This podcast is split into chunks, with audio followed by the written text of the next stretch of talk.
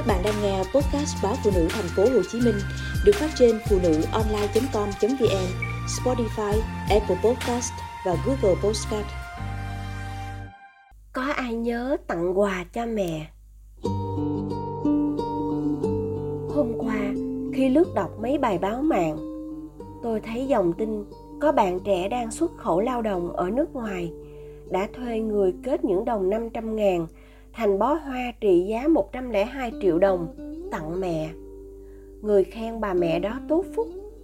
Người thì nói nếu con cái có thể ở bên cạnh chăm nom, phụng dưỡng mới là cái phúc của cha mẹ. Sinh con ra trên đời, chẳng người mẹ nào mong con biếu nhiều tiền bạc. Ai cũng mong con cái bình an thôi.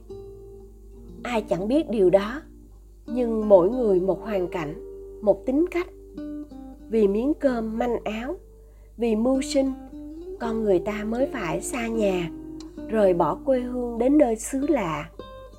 Biết là thương, là nhớ, nhưng đâu phải cứ muốn là được ở gần bên mẹ cha. Dù sao, vào một ngày đặc biệt như 8 tháng 3 người con ấy cũng nghĩ tới mẹ và thực hiện một món quà đặc biệt. Tôi nghĩ đó là món quà từ tấm lòng rất đáng trân trọng tôi có một cậu bạn thân cậu ấy kể rằng lần đầu tiên biết mua quà cho mẹ là khi 21 tuổi và bắt đầu quen bạn gái và được cô ấy gợi ý. Từ năm 16, 17 tuổi, cậu đã yêu đương, đã đi mua hoa, mua quà cho những cô bạn gái mà mình thích. Nhưng chưa bao giờ cậu nghĩ phải tặng quà cho mẹ. Tôi và những người bạn trong câu lạc bộ tình nguyện có nhiều năm lui tới các khu chợ đêm hay đi quanh quẩn các ngõ phố để tặng hoa cho các cô, các bác bán hàng rong vào tối 8 tháng 3. Trong suy nghĩ của họ đều có chung một ý niệm. Lễ lạc là dành cho người đủ đầy sung túc. Còn với họ ngày nào chẳng như nhau tất bật mưu sinh, chắc chiêu từng đồng bạc lẻ. Chỉ mong đổi lấy manh áo mới cho con trong ngày khai trường. Nếu có nghĩ xa hơn một chút, chỉ là mong mấy đứa trẻ ở quê có đủ tiền đóng học. Cô tư bán rau ở cái chợ cốc gần nhà nói với tôi rằng, cô rất sợ ngày lễ. Trên thành phố, vào những dịp nọ, ngày kia người ta đều kéo nhau ra nhà hàng. Chẳng mấy ai đi chợ. Thế là hàng của cô lại ế. Mấy bó rau bỏ đi thì phí mà mang về đến nhà cũng héo quắt, ăn cũng chẳng còn ngon. Mỗi người trong họ đều mang trong mình những câu chuyện riêng. Có cô bị người yêu ruồng rẫy vô tình phải trở thành mẹ đơn thân. Có bác chồng mất sớm phải một mình nuôi bầy con nhỏ, lại lo phụng dưỡng mẹ già. Họ bảo, thấy người ta cũng phụ nữ, được tặng hoa, tặng quà, rồi lại nghĩ đến phận mình, lắm lúc cũng tuổi thân. Nhưng điều khiến họ xót xa hơn, đó là hình ảnh những đứa trẻ trắng trẻo, mập mạp, súng xính trong bộ quần áo mới, hồ hởi cầm đồ chơi tươi cười có cô kể, thường đi bán hàng đến nửa đêm mới về. Lúc đó, mấy đứa trẻ con đều đã ngủ say. Trên gương mặt chúng còn nhem nhút vết nhọ nồi và dầu mỡ.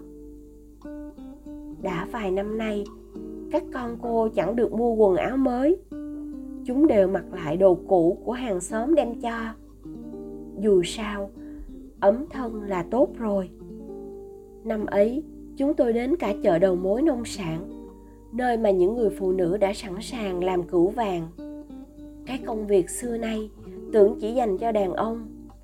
Họ cõng trên lưng, thùng hoa quả rất nặng. Cứ thế chạy xăm xăm trong cái ánh sáng vàng ệt của những ngọn đèn cao áp. Dường như họ đã quên mất mình là phụ nữ. Hay họ buộc phải quên đi. Tôi lớn lên ở nông thôn nơi có những bà, những mẹ, chẳng biết ngày 8 tháng 3 hay 20 tháng 10 là ngày gì, lễ lạc hay những dịp để tôn vinh phụ nữ. Với họ là điều gì đó rất xa xôi, thỉnh thoảng nghe người ta nói trên báo đài. Với họ, chỉ có ngày thường và ngày dỗ, ngày mùa và lúc nông nhàn.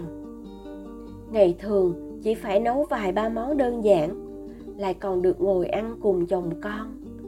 Đến khi nhà có dỗ, là lo ngay ngáy mất mấy hôm liền. Nào là giết mấy con gà, thổi mấy chỏ xôi. Cổ như thế này liệu đã tươm tất chưa? Họ mạc, anh em, có chê trách gì không? Dù làm dâu 5 năm 10 năm, hay đã hơn nửa đời sống ở nhà chồng. Những nỗi lo ấy cứ quẩn quanh theo họ mãi tôi còn nhớ những hôm nhà có dỗ. Chẳng bao giờ mẹ với bà được ăn một bữa cơm yên lành. Hết người gọi xin quả ớt, đến miếng chanh. Rồi cái này hết, cái kia còn thiếu. Sống đời làm vợ, rồi làm dâu. Họ tập quen dần với những điều ấy. Năm bảy mâm cổ, vài ba ngày bận rộn. Có là gì với một cuộc đời đầy những lo toan, vất vả? Một bữa cơm phải tất bật. Chẳng thấm vào đâu, với bao năm phải vò vỏ nuôi con một mình. Đợi tin tức chồng ở chiến trường. Có những sự chờ đợi, được đền đáp. Nhưng cũng có, những đợi chờ trở thành vô vọng. Tôi gọi đó là hy sinh. Thế nhưng bà tôi và những người trong cuộc có lẽ không nghĩ vậy.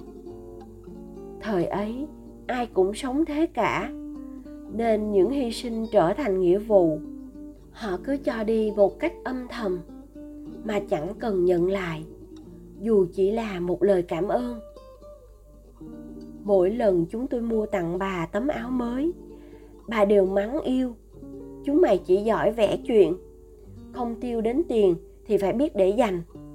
Mua quần áo đẹp cho bà làm gì? Bà già rồi, chẳng đi đến đâu. Mua nhiều quần áo phí tiền lắm giờ đây, bà tôi lại hay mong ngày lễ. Bởi có lễ lạc, con cháu mới tề tụ đông đủ. Hay ít ra, chúng nó cũng gọi điện về, để bà nghe tiếng đám trẻ con líu lo trong điện thoại. Bà già rồi, chẳng thể xa quê, chúng tôi cũng chẳng thể nào rời phố mà về gần bà được.